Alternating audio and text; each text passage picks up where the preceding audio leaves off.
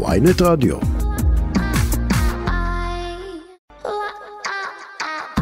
ויינט רדיו, הרדיו דיגיטלי הראשון בישראל.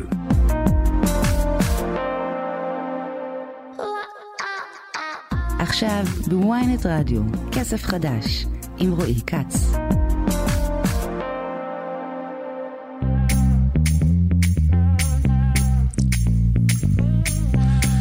יום ראשון בכסף חדש, הרצועה הכלכלית של ynet רדיו. שלום לכם, אחר צהריים טובים, אני רועי כץ. מדי יום אנחנו כאן מביאים לכם את כל מה שאתם צריכים לדעת ביחס לכסף שלכם, לכיס שלכם, לעלויות שלכם, וכל ענייני הכלכלה. דן רבן עורך אותנו, ניל שפירא על הביצוע הטכני, ולנו יש תוכנית עמוסה עמוסה לשבוע חדש.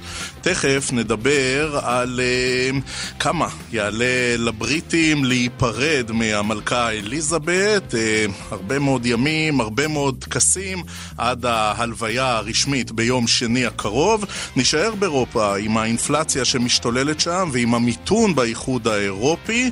אחרי זה נחזור כאן אלינו, תהיה איתנו שרת החדשנות, המדע והטכנולוגיה אורית פרקש הכהן מהמחנה הממלכתי, כדי לדבר על התוכנית הלאומית להגדלה ופיתוח של הון אנושי בהייטק. איך מביאים יותר ישראלים לקחת חלק בקטר ההייטק. הממשלה אישרה היום את התוכנית הלאומית, אנחנו ננסה לברר מה היא כוללת וגם מה ההיתכנות שלה. בחצי השני של התוכנית שלנו נברר האם אוכל אורגני מצדיק את המחיר שלו, והפרודוקטים האורגניים עולים יותר, הרבה יותר, אז זה בריא יותר או רק יקר יותר? את זה אנחנו נברר. נברר גם מה קרה למניה של B-Cure Laser, הלהיט הגדול מתקופת הקורונה, אותו מכשיר ביתי עם לייזר רך שמטפל בכאבים, משקם מפציעות, אבל החודשים האחרונים רואים וואי וואי וואי איזה ירידות ורק בשבוע האחרון ירידה של 51 אחוזים ולקראת סוף השעה שלנו נחגוג את ליגת ה-NFL, הפוטבול האמריקני. הליגה נפתחת הערב, וזו חגיגה. זו גם חגיגה של ספורט, זו גם חגיגה כלכלית, כי העסק הזה שנקרא הפוטבול המקצועני, זה מגלגל הרבה הרבה כסף, הרבה הרבה עניין, וגם שובר שיאים אמיתיים של זכויות שידור. כל זה כאמור בשעה הקרובה בכסף חדש, הרצועה הכלכלית של ynet רדיו. אני רועי כץ, אנחנו מתחילים ופונים ללונדון, לבריטניה, אומרים שלום לענבל חננאל, ראש דסק חוץ ורויאלס בפיפלס, שלום. היי, מה נשמע? הלוואי וזה היה בבריטניה. לצערי אני פה ברמת השרון. אל תגלי, אל תגלי, יש נכון, סודות נכון. של רדיו, ענבל. טוב. צודק, זה היה קשה לי מדי. טוב, אנחנו קצת uh, המומים, uh, גם מהמראות וגם מהחדשות. אם את יכולה, קודם כל, שרטטי לנו רגע את, ה... את מה צפוי לנו בעצם ב... בימים הקרובים. איך זה יקרה עד כמובן הקליימקס, ההלוויה והקבורה ביום שני הבא. אוקיי, okay, אז uh, באמת אנחנו... אנחנו, אבל יותר בריטניה, יצאו, נכנסו לאיזו מתכונת של עשרה ימי אבל. אמ, בעצם במהלך הימים האלה, היום ספציפית הארון של המלכה אליזבת התחיל את דרכו הארוכה מסקוטלנד לטירת ווינזור. אז uh, כל המסע הזה, הוא קיבל גם איזשהו uh, קוד משלו, זה נקרא קוד חד קרן, שבעצם יעבירו את הארון ואז הוא יוצג לקהל הרחב שכנראה ירצה להיפרד. במהלך כל הימים האלה, מה שצפוי לקרות זה שבעצם uh, המלך צ'ארלס, שמאוד קשה להתרגל לומר את זה, uh, הוא יקבל, uh, יקבל עוד תנחומים ועוד תנחומים בכל מיני מקומות. הוא פשוט יגיע לכל מיני אזורים באנגליה, בלונדון, ויגיעו לנחם אותו, הוא ילחץ ידיים, הוא קצת יעשה את ההיכרות שלו עם הקהל, בזמן הזה בעצם האזרחים קצת יותר, uh, אני לא יודעת איך לומר את זה, אבל הם יוכלו ככה להתאבל על המלכה.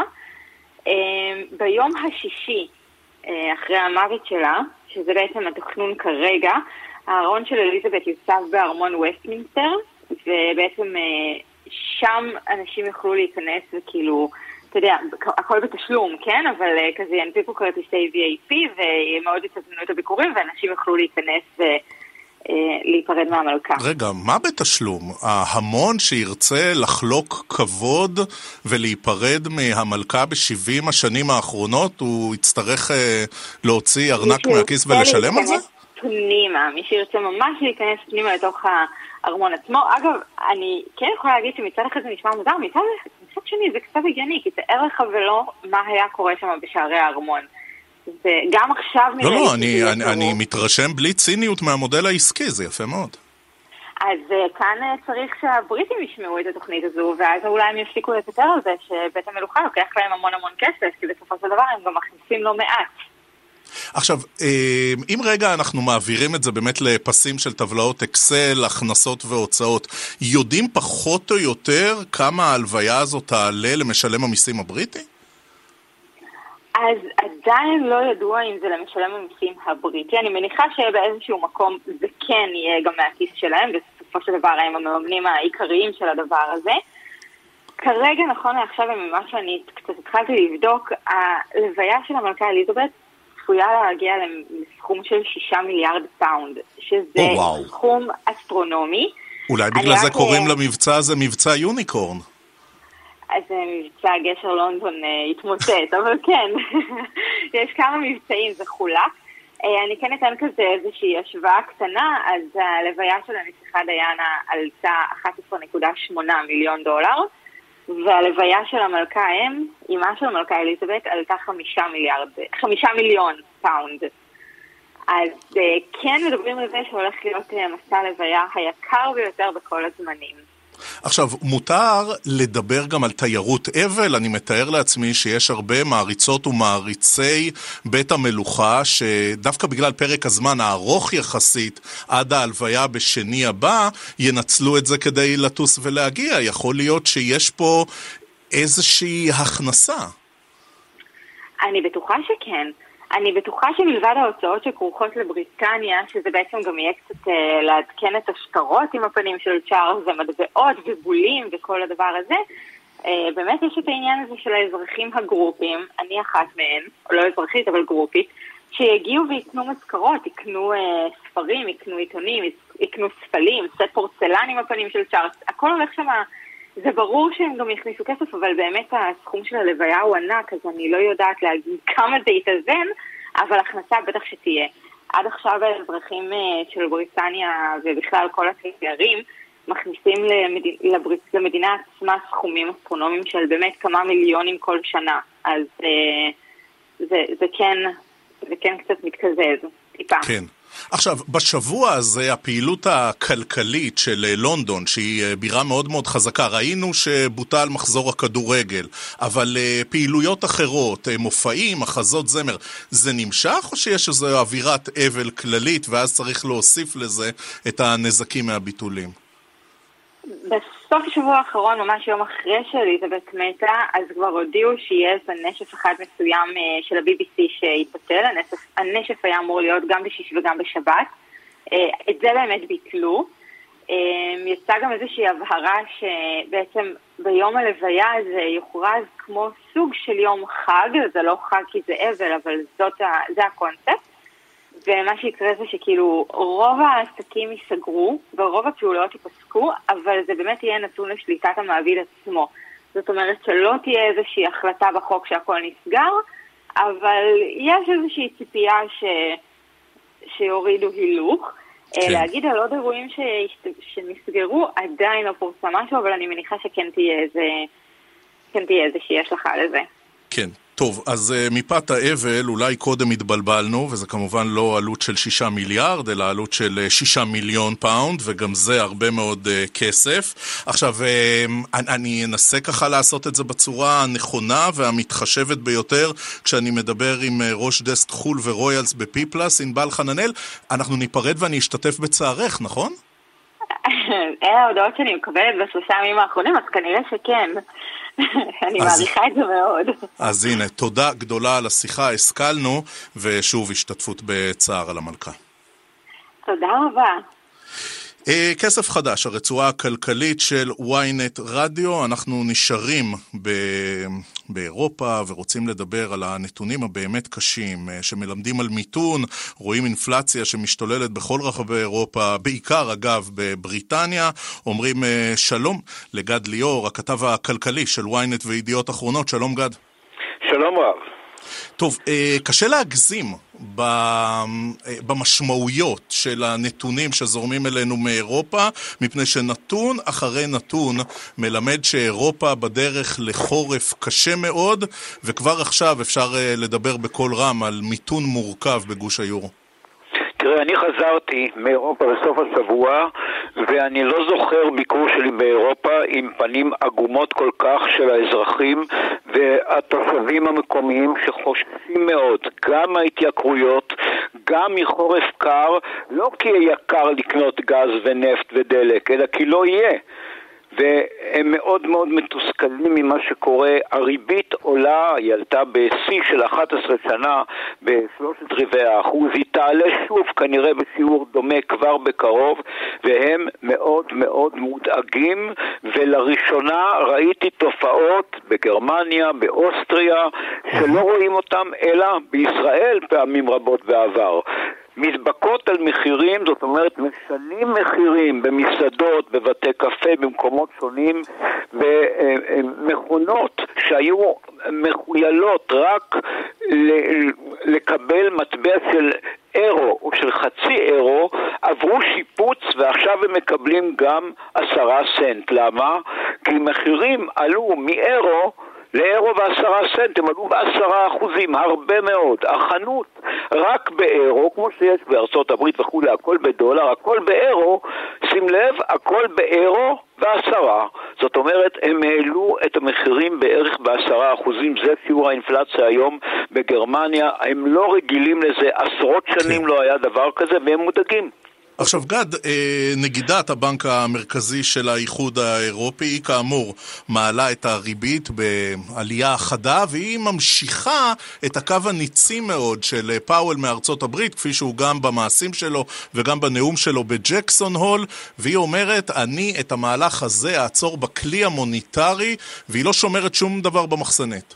נכון, וזה מראה בדיוק מה שאמרת, שהיא כמו פאוול לא מודאגים כל כך מההאטה, יש כבר האטה, ומהמיתון עדיין אין מיתון, אבל כנראה יהיה לפי תחזיות, אנחנו עוד מעט נעלה ב-ynet ידיעה בעניין הזה של בתי השקעות ובנקים בישראל, שחוזים שתהיה, אה, שיהיה מיתון ממש בקרוב באירופה ובמקומות אחרים.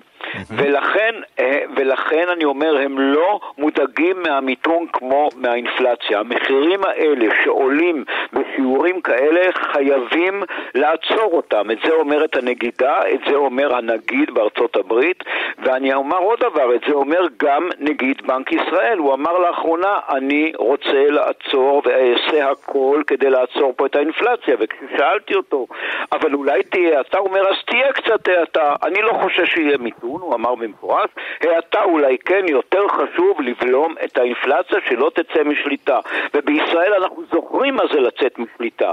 הייתה לנו פה אינפלציה של 500 אחוז ב-12 חודשים. זה נקרא לצאת משליטה. נכון, אנחנו אבל... בשום פנים לא רוצים להגיע לשיעורים כאלה. גד, אתה יודע, אנחנו יכולים להסתכל על עצמנו ולהיות קצת אה, שבעי רצון, מפני שנתוני המקרו שלנו, שהם אלו שנגיד אמיר ירון מבסס את ההערכות ואת המעשים שלו, נתוני המקרו שלנו שלנו הם בסך הכל טובים, אבל אירופה נמצאת בסיטואציה שאתה יודע, הכל הכל נופל באבני הדומינו. זאת אינפלציה, וזה היציאה מהקורונה, וזה הפלישה הרוסית לאוקראינה, וזה אפילו בעיות אקלים ובצורת. איכשהו הכל התיישב אחד על השני.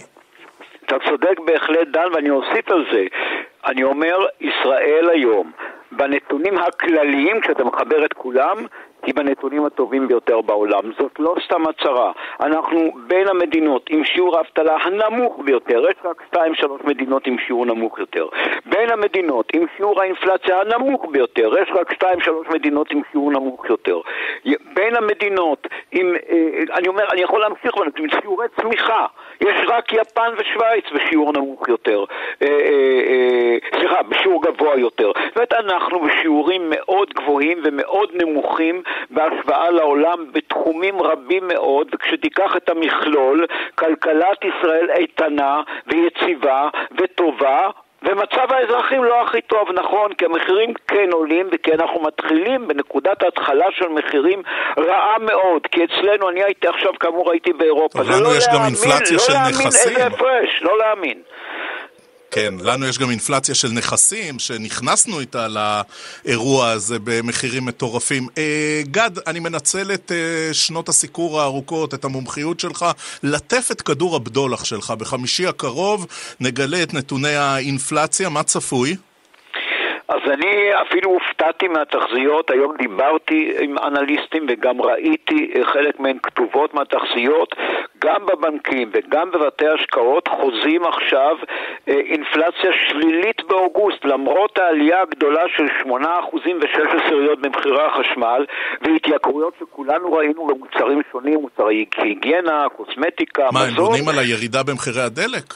גם הדלק וגם יש כנראה מספר אה, אה, הוזלות עונתיות, חלק מהירקות, מהפירות, אגב, לעומת התייקרות של נסיעות לחו"ל שבספטמבר יוזלו, שים לב, התחזית החדשה היא שגם בספטמבר יהיה מדד שלילי קטן, כנראה באוגוסט 0.2 מינוס, זו התחזית, אני, אה, אנחנו יודעים אה, מה, מה אומרים על חזאים וכמה הם טועים, אבל זאת התחזית, ובספטמבר כנראה עשירית פחות, זאת אומרת, אנחנו, תשאל את השאלה המתבקשת, אז למה בנק ישראל יעלה את הריבית? או כי אנחנו בחריגה עצומה מאחוז עד שלושה אחוזים יעד הממשלה, אנחנו על יותר מחמישה אחוזים, ושלוש עשיריות שזה ירד בחודשיים לא יעזרו. וגם כי הנגיד אמיר ירון, הוא לא מתרשם מהעונתיות, הוא רואה את המגמה, והוא רוצה נכון להכניס. את שד האינפלציה הזה חזרה לבקבוק, כי כשהוא יוצא, הלך עלינו.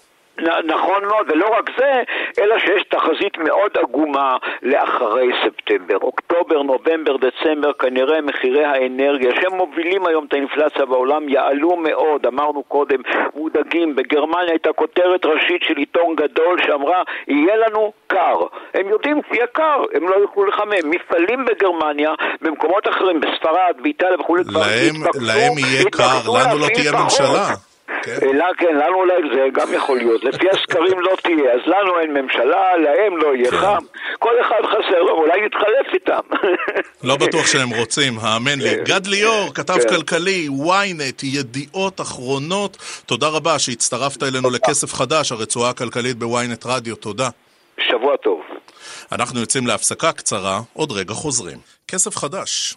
אנחנו הרצועה הכלכלית של ynet רדיו רוצים uh, לדבר על התוכנית הלאומית להגדלת ההון האנושי בהייטק שאושרה בממשלה. את זה אנחנו עושים בעזרת שרת החדשנות, המדע והטכנולוגיה מהמחנה הממלכתי. שלום אורית פרקש הכהן.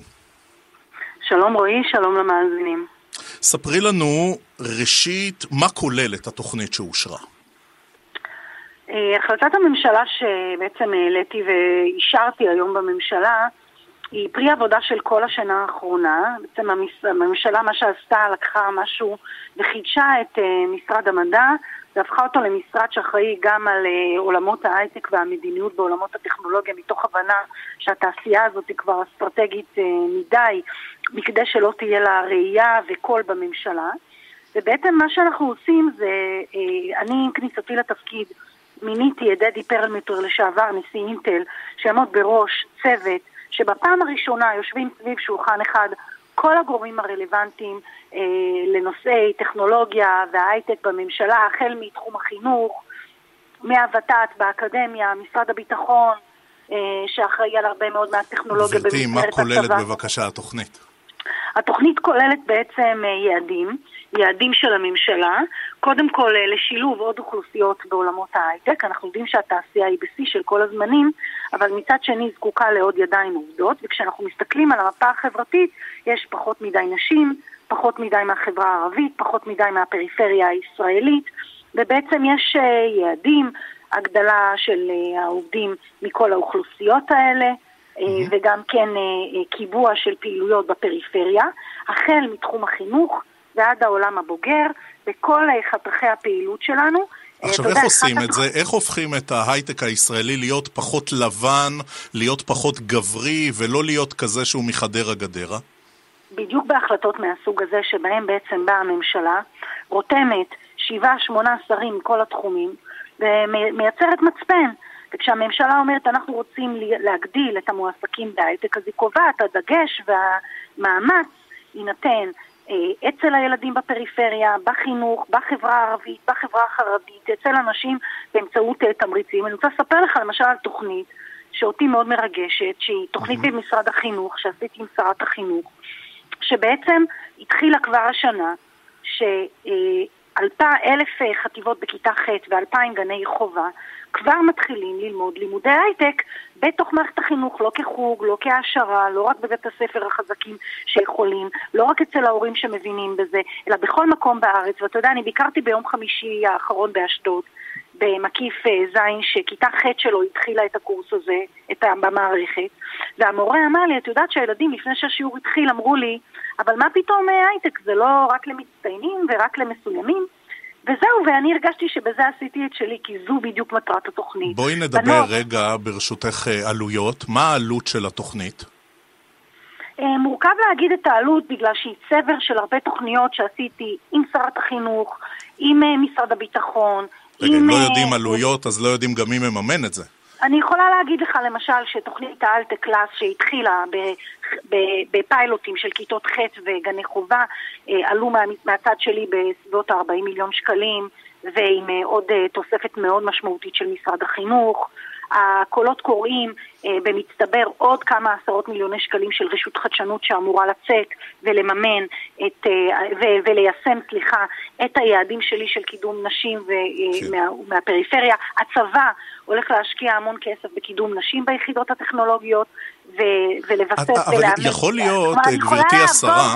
אחד, ש... אחד, אחד, אחד, ולומר לך, אבל בסוף, אתה יודע, צריך לחבר סכום לסכום ממשרד למשרד, ולראות כמה הדבר הזה עולה. למשל, יכול להיות, החינוך, את הזכרת את הצבא, אבל יכול להיות שהיחידות הטכנולוגיות של הצבא, שנכנה אותן בשם הגנרי 8200, הם חלק מהבעיה ולא חלק מהפתרון, כי מי שמצליח להיכנס אליהם, הוא יצא אה, בכינון ישיר לתוך ההייטק הישראלי, ומי שלא מצליח להיכנס אליהם, קשה לו נורא להשתלב.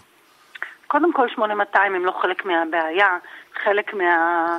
מהלב הפועם של הרבה מאוד מתעשיות ההייטק שלנו, אבל כן אתה צודק בזה שלא סתם במקרה בגלל שיוצאים מהצבא החוזקות של תעשיית ההייטק הישראלית הם סייבר ופינטק וכולי וכולי, ולא עוד תחומים שהיינו רוצים לראות. אבל הנה למשל, גם אה, אה, החלטה של שר הביטחון בני על המעבר לנגב, של אגף התקשוב של אה, צה"ל.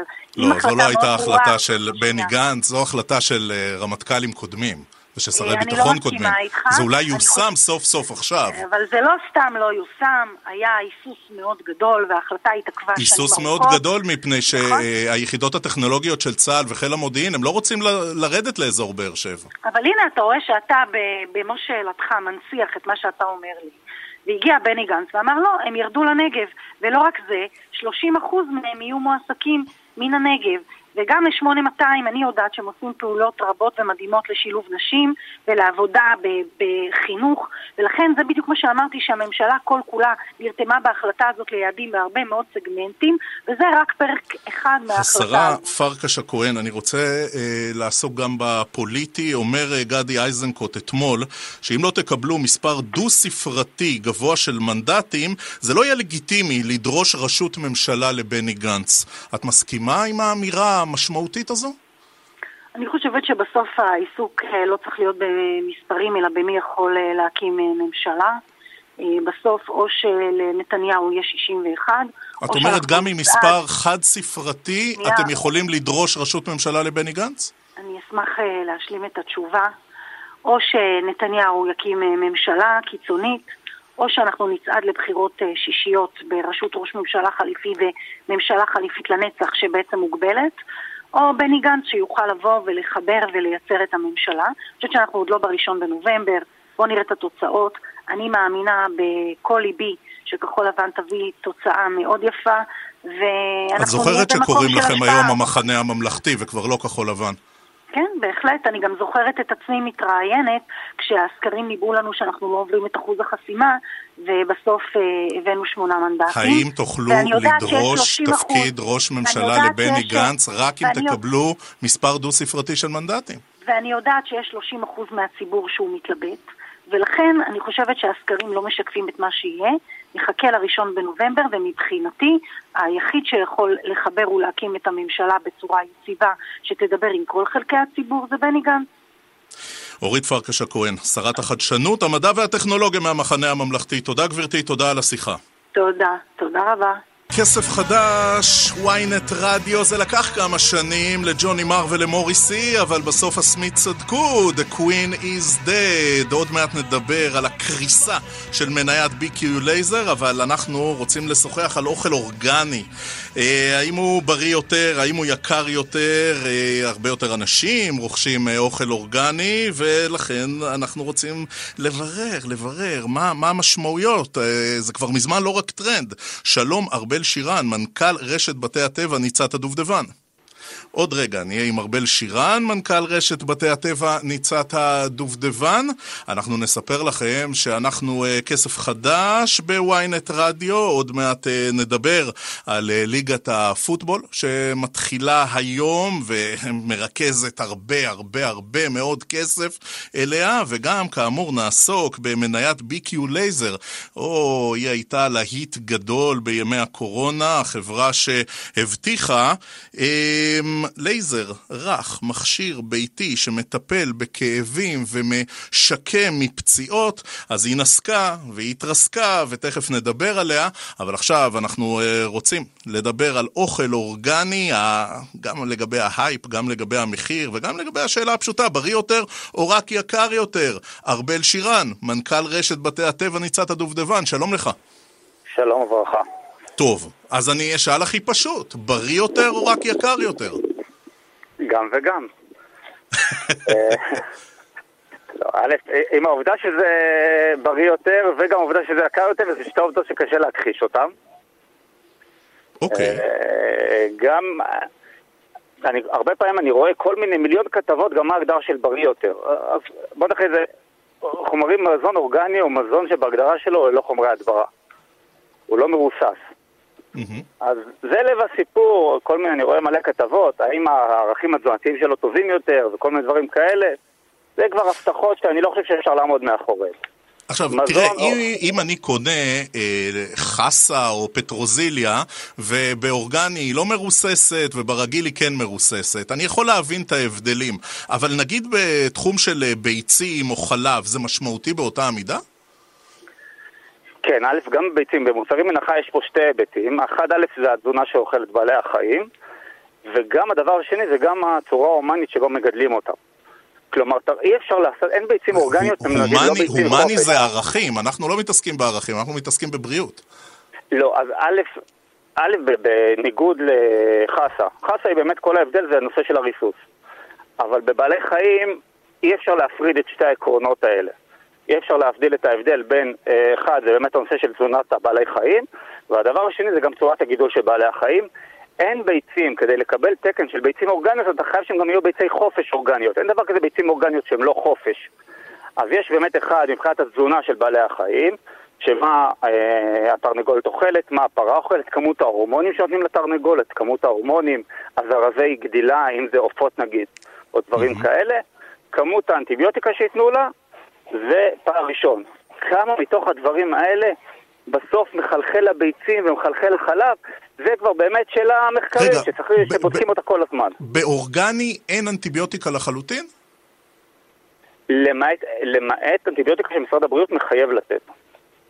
כלומר, יש מחלות ספציפיות בעונות ספציפיות שבהן משרד הבריאות מחייב לתת אורגני, אה, מחייב לתת אנטיביוטיקה. טוב. ארבל שירן, מנכ"ל רשת בתי הטבע ניצת הדובדבן, שמע, הפערים הם פערים מאוד גדולים. לפעמים אה, זה כמעט כפול, לפעמים זה 50-60 אחוז. סבבה, יקר, אבל למה ככה יקר? זאת אומרת, למה הפער הכל כך גדול הזה?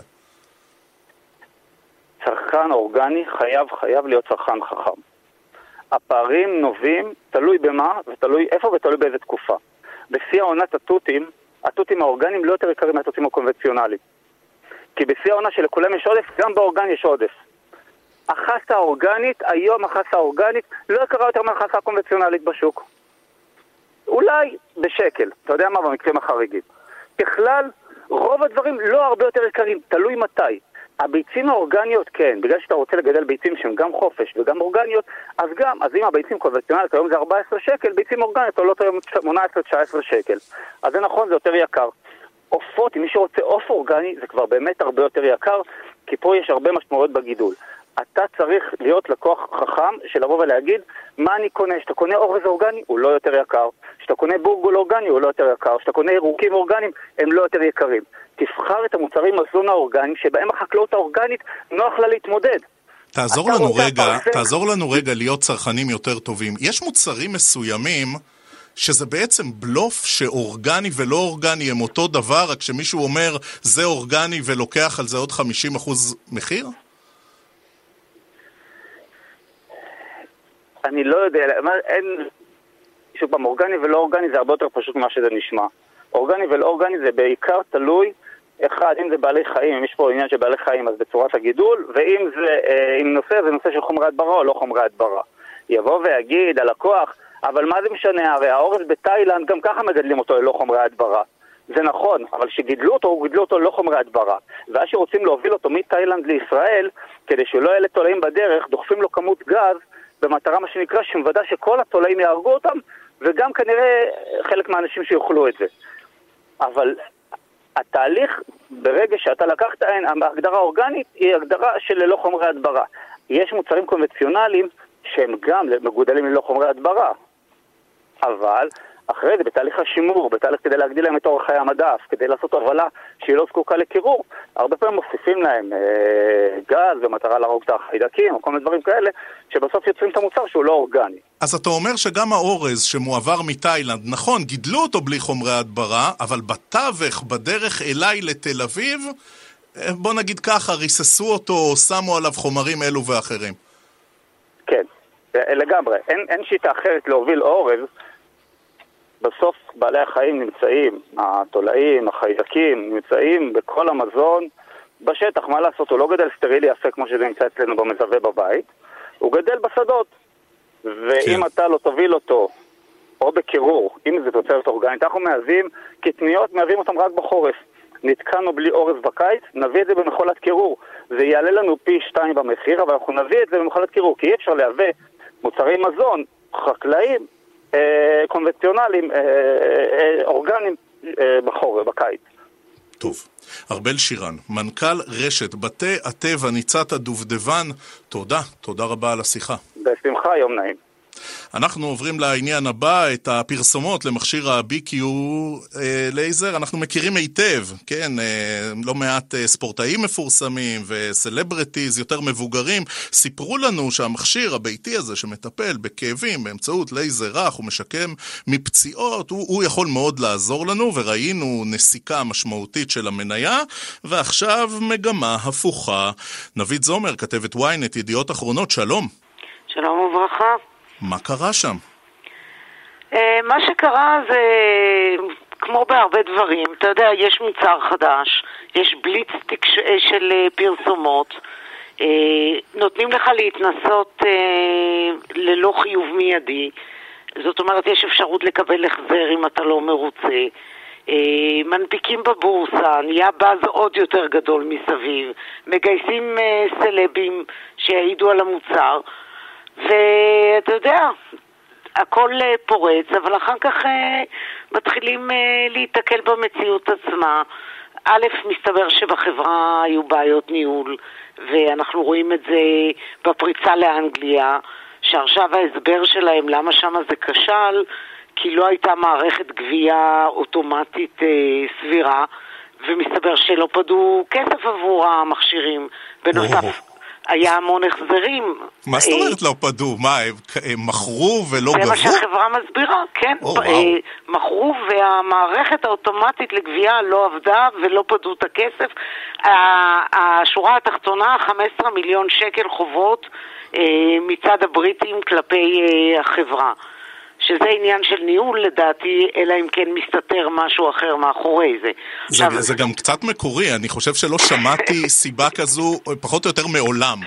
כן, יכול להיות, תשמע, זה היה אה, בזמן, ה... בסמוך להנפקה, רצו להראות גידולים, אה, בארץ זה הצליח, חשבו לפרוץ לאנגליה, ויכול להיות שלמישהו היה גם אמביציה להראות גידול מהיר מאוד במכירות, שזה אינדיקציה להצלחה, ועשו הכל מהר מהר, אתה יודע, ואת הדבר הכי חשוב, הגבייה, אה, איכשהו זה נשמר. עכשיו, יש גם בעיה נוספת, האפשרות הזאת להחזר זה מכשיר שנמכר אונליין. אה, בדיעבד הסתבר שהיה המון החזרות. שזה גם בעיה, כי כשאתה מוכר אתה רושם את זה כמכירה. כשיש החזר, אז זה כבר סיפור אחר. בכל אופן, החברה הזאת שהגיעה בשיא שלה בשנת הקורונה, שכולנו היינו בבית וחיפשנו מה לקנות, ל-86 מיליון שקל מכירות, סיימה את הרבעון השני אה, 28 או 26 מיליון שקל. עכשיו, יכול להיות אה, שהבעיה המרכזית היא בעיית השקיפות, מפני שברגע שאתה הולך להנפקה ואתה נהיה ציבורי, הכל חשוף, וכל מיני דברים שאפשר היה לדחוף ב... את יודעת, כי אנחנו יודעים שהאקסל אוכל הכל, פתאום אי אפשר להסתיר אותם יותר, כולל לא אה, תביעות אלו ואחרות. הראיה שיש עכשיו תביעה ייצוגית של משקיעים אה, שטוענים שהיו פרטים מטעים ב- בתשקיף. ומהו הפרט המטעה? החברה בתשקיף, לאור הגידול המהיר במכירות שלה, שהיה באמת גידול מהיר, כן? בין 2018 ל-2020 היה גידול מרשים ביותר. נתנה תחזית למכירות ב-2022 של 150 מיליון שקל. בפועל היו רק 100, אבל היותר גרוע מה... מזה שהיא לא עמדה בתחזיות, החברה גם עברה להפסד, והפסד לא, לא קטן, של 9.6 מיליון שקל. ופה כבר אה, התחיל השבר אמון עם המשקיעים. אנחנו לא יודעים ולא בסמכותנו להגיד אם היה פה הטיה במזיד ובמכוון, או היה אופטימיות או נאיביות, או מישהו דחף מהר מדי את ההנפקה. אבל זה, זה בית המשפט מן הסתם אה, יכריע בעניין. כן, אחרים יידרשו לעניין הזה, ו... טוב, הקטע, אני רוצה להוסיף עוד רק דבר אחד, הקטע. העצוב בכל הסיפור הזה, שמבחינת המכשיר לא קרה כלום, לא התגלה שהוא לא טוב או שהוא כן טוב, המכשיר נשאר אותו מכשיר, אבל כל מה שמסביב כנראה קרס. טוב, בפעם הבאה שאני אפגוש את מיקי ברקוביץ', יש לי כמה מילים אליו בנושא הזה. תשמע, יכול להיות שלמיקי ברקוביץ' זה עזר, אבל התוצאה הכללית, שאת הכאב הגדול, כן, של המשקיעים ש... 99% מה, או 8%, 8% מההשקעה שלהם אה, מחקו, את הכאב הזה ביקיור לא עוזר. נביד זומר, כתבת ynet, ידיעות אחרונות, תודה, תודה רבה. ביי. טוב, עכשיו אנחנו רוצים לדבר ספורט וכסף, כסף גדול. Uh, הערב זה יקרה רשמית. נכון, היה כבר משחק אחד בחמישי האחרון, אבל הערב זהו השבוע הראשון של ליגת הפוטבול, ה-NFL האמריקנית, שמרכזת הרבה הרבה מאוד uh, תשומת לב ספורטיבית, בעיקר בארצות הברית, אבל היא גם סיפור כלכלי עצום. שלום, אורי שטרנבך. שלום. מנהל? מקצ... אני בטוב, מנהל מקצועי בהתאחדות הפוטבול בישראל ופרשן ערוץ הספורט. אז אה, טוב, עבורנו פריקי פוטבול אה, זה כמובן אה, ערב גדול ויש התרגשות ואני כבר נערך לטבעת שישית של הניינרס קבוצתי האהובה, אבל בוא נדבר רגע כסף. כמה העסק הזה מגלגל? לא סתם אה, מגדירים את ה-NFL כליגה העשירה, הרווחית, המצליחה ביותר בעולם. אה, רק בשנתיים האחרונות, אם הולכים מהמספרים שיש לנו מ-2021, ה-NFL וה-32 מועדונים שמתחרים בליגה הזאת ייצרו הכנסות של 17, קצת מעל 17 מיליארד דולר אה. בשנה. אה, מספרים עצומים. אה, אם מדברים על המועדונים המצליחים והעשירים ביותר בעולם, כמובן ב top, במקום הראשון נמצאת הדאלאס קאובויס, שקבוצה שהיא מועדון שהוא לא מצליח באופן מיוחד ולא זכה באליפות כבר עשרות שנים, ועדיין מייצר הכנסות עצומות. ואם מסתכלים בכלל על ה top 20, יש 11 קבוצות פוטבול שאנחנו משווים אותם לקבוצות כמו כדורגל, כמו ברצלונה, ריאל מדריד, מנצ'סטר יונייטד, הן תופסות מקום יפה מאוד עם הרבה מאוד רווחים, ככה שזה הכסף משחק אותה ובגדול. עכשיו נגיד, למרות אה, אהבתנו והערצתנו לספורט המאוד מיוחד הזה, זו לא חוויה גלובלית בניגוד לכדורגל נגיד. בסוף זה ספורט שהוא בעיקר פופולרי בארצות הברית, אה, קצת קנדה, קצת בריטניה, ועדיין המספרים, כמו שראינו נגיד במכירה של הדנבר ברונקוס בקיץ האחרון, המספרים הם מטורפים. הם בסדר גודל של מועדוני הכדורגל הכי גדולים בבריטניה ובאירופה. נכון, אה, דבר ראשון, אה, הכסף מגיע בעיקר מזכויות השידור. רק בשנה שעברה נחתם אה, הסכם שידורים חדש עם כל רשתות הטלוויזיה הגדולות בארצות הברית. אנחנו מדברים על מספרים שנחתמו, חוזה שנחתם ל-11 שנים עד 2033. יש לנו את פוקס, NBC, שמשדרים 2 מיליארד דולר לעונה. יש את אה, דיסני שיושבים תחתיהם ESPN ו-ABC, אה, שתי רשתות שידור גדולות מאוד, משדר, אה, משלמים 2.7 מיליארד, מיליארד לעונה, והסיפור הכי גדול, משחקי יום חמישי, שזה משחקים איזוטריים וחסרי משמעות לרוב. אמזון במכרז ומלחמה גדולה מאוד זכה במכרז הזה, משחק אחד בשבוע סך הכל, משלמים מיליארד דולר לשנה.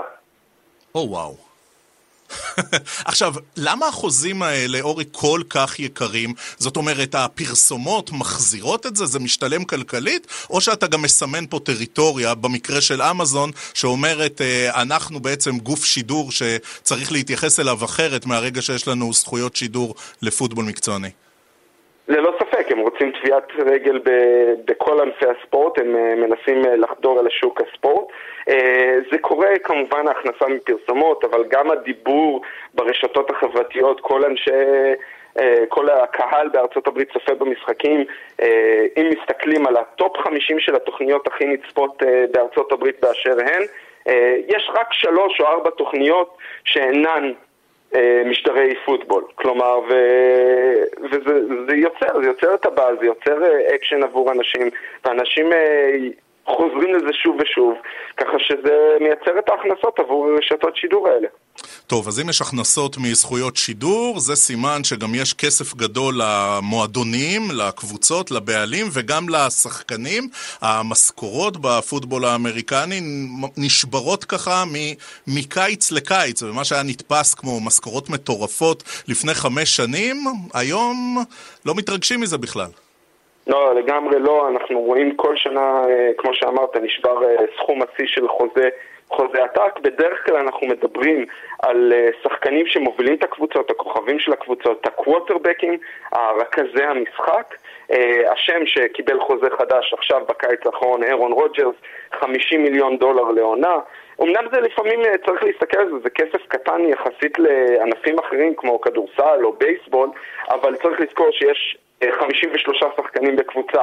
אז לחלק את זה אה, בין כל השחקנים, אז שחקן אחד שמתבלט, ראסל ווילסון שעבר לדנבר אה, קיץ 49 אה, מיליון, פטריק מומס 45 מיליון, זה מספרים אדירים שהם מקבלים והם מרוויחים את זה וכל שנה הם יושבים, המועדונים יושבים תחת תקרת שכר שמגבילה אותם בכמה הם יכולים לשלם התקרה הזאת צומחת כל, צומחת כל שנה ושנה עם ההכנס...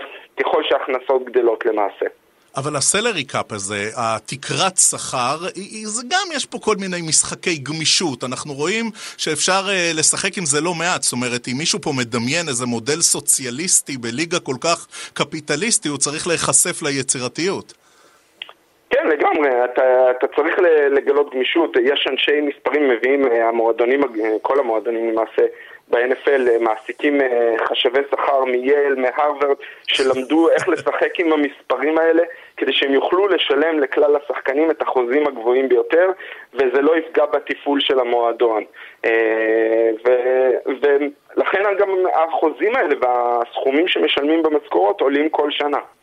עכשיו רק נגיד, הזכרת את המועדונים הגדולים, אז אה, דאלאס לא לקחה אליפות למרות הכסף הגדול של ג'רי ג'ונס מאז uh, אמצע שנות התשעים. גם הג'טס יש לה שווי עצום, והם לא לקחו אליפות מאז ג'ו ניימת. זאת אומרת, אין ממש קשר בין הקבוצות העשירות לקבוצות העניות בכל מה שקשור לגביע לומברדי, שהוא בעצם uh, מה שמקבלים כשלוקחים את הסופרבול. לגמרי, אין שום קשר, זה הכל תלוי איצטדיונים, אה, אה, השוק שהם אה, עובדים בו, כמובן ניו יורק, שוק עצום, גם אה, ב top 10, גם הג'טס, גם אה, הניו יורק ג'יינטס, יש להם איצטדיון עצום וחדש, האיצטדיון של דאלאס קאובויז הפך כבר לשם דבר אה, בכל העולם, אה, והם יודעים לייצר את הרווחים דרך הקהל שלהם לא רק במקום ובשוק המקומי שלהם, אלא גם מרחבי ארצות הברית וגם ברחבי העולם. אורי שטרנבך, אה, תרגיע אותי ותגיד לי שהפורטי-ניינרס שלי, אה, סן פרנסיסקו, תיקח אליפות סוף סוף. הם ייקחו אליפות סוף סוף, אבל לא נראה לי השנה עם טריי לנס. אה, הם יגיעו לפלייאוף, לדעתי. למה ככה, אורי? כי עוד, יש לו עוד איך על מה לעבוד ועל מה להתבשל. אבל שאלתי אותך שאלות, והיינו נחמדים. לפי אוקיי, דעתי אתם תיקחו את אוקיי. הבית שלכם, אני חושב שהרמז בשנת ירידה, אבל הסופרבול לעניות דעתי טמפה אה, ביי, אם תום בריידי ימשיך לשחק וג'יזל לא תיקח אותו חזרה הביתה, מול אה, הבאפלו בילס, כנראה הקבוצה הכי טובה היום כן. ב-NFL. של ג'וש אלן שניצחה את האלופה רמס ביום חמישי האחרון. אורי שטרנבך, מנהל מקצועי בהתאחדות פוטבול בישראל, פרשן ערוץ הספורט. תודה, תודה רבה על השיחה וחג שמח. חג שמח ותצפו בשידורים כבר מהיום בערוץ הספורט. תודה אורי. אנחנו נגיד uh, תודה לדן רבן שערך לניל שפירא שהיה על הביצוע הטכני. מיד אחריי רועי כץ כאן בוויינט רדיו, דודו ארז ויואב רבינוביץ'. מחר צחי שדה יהיה איתכם בכסף חדש. אני אחזור ביום שלישי הקרוב. המשך האזנה נעימה.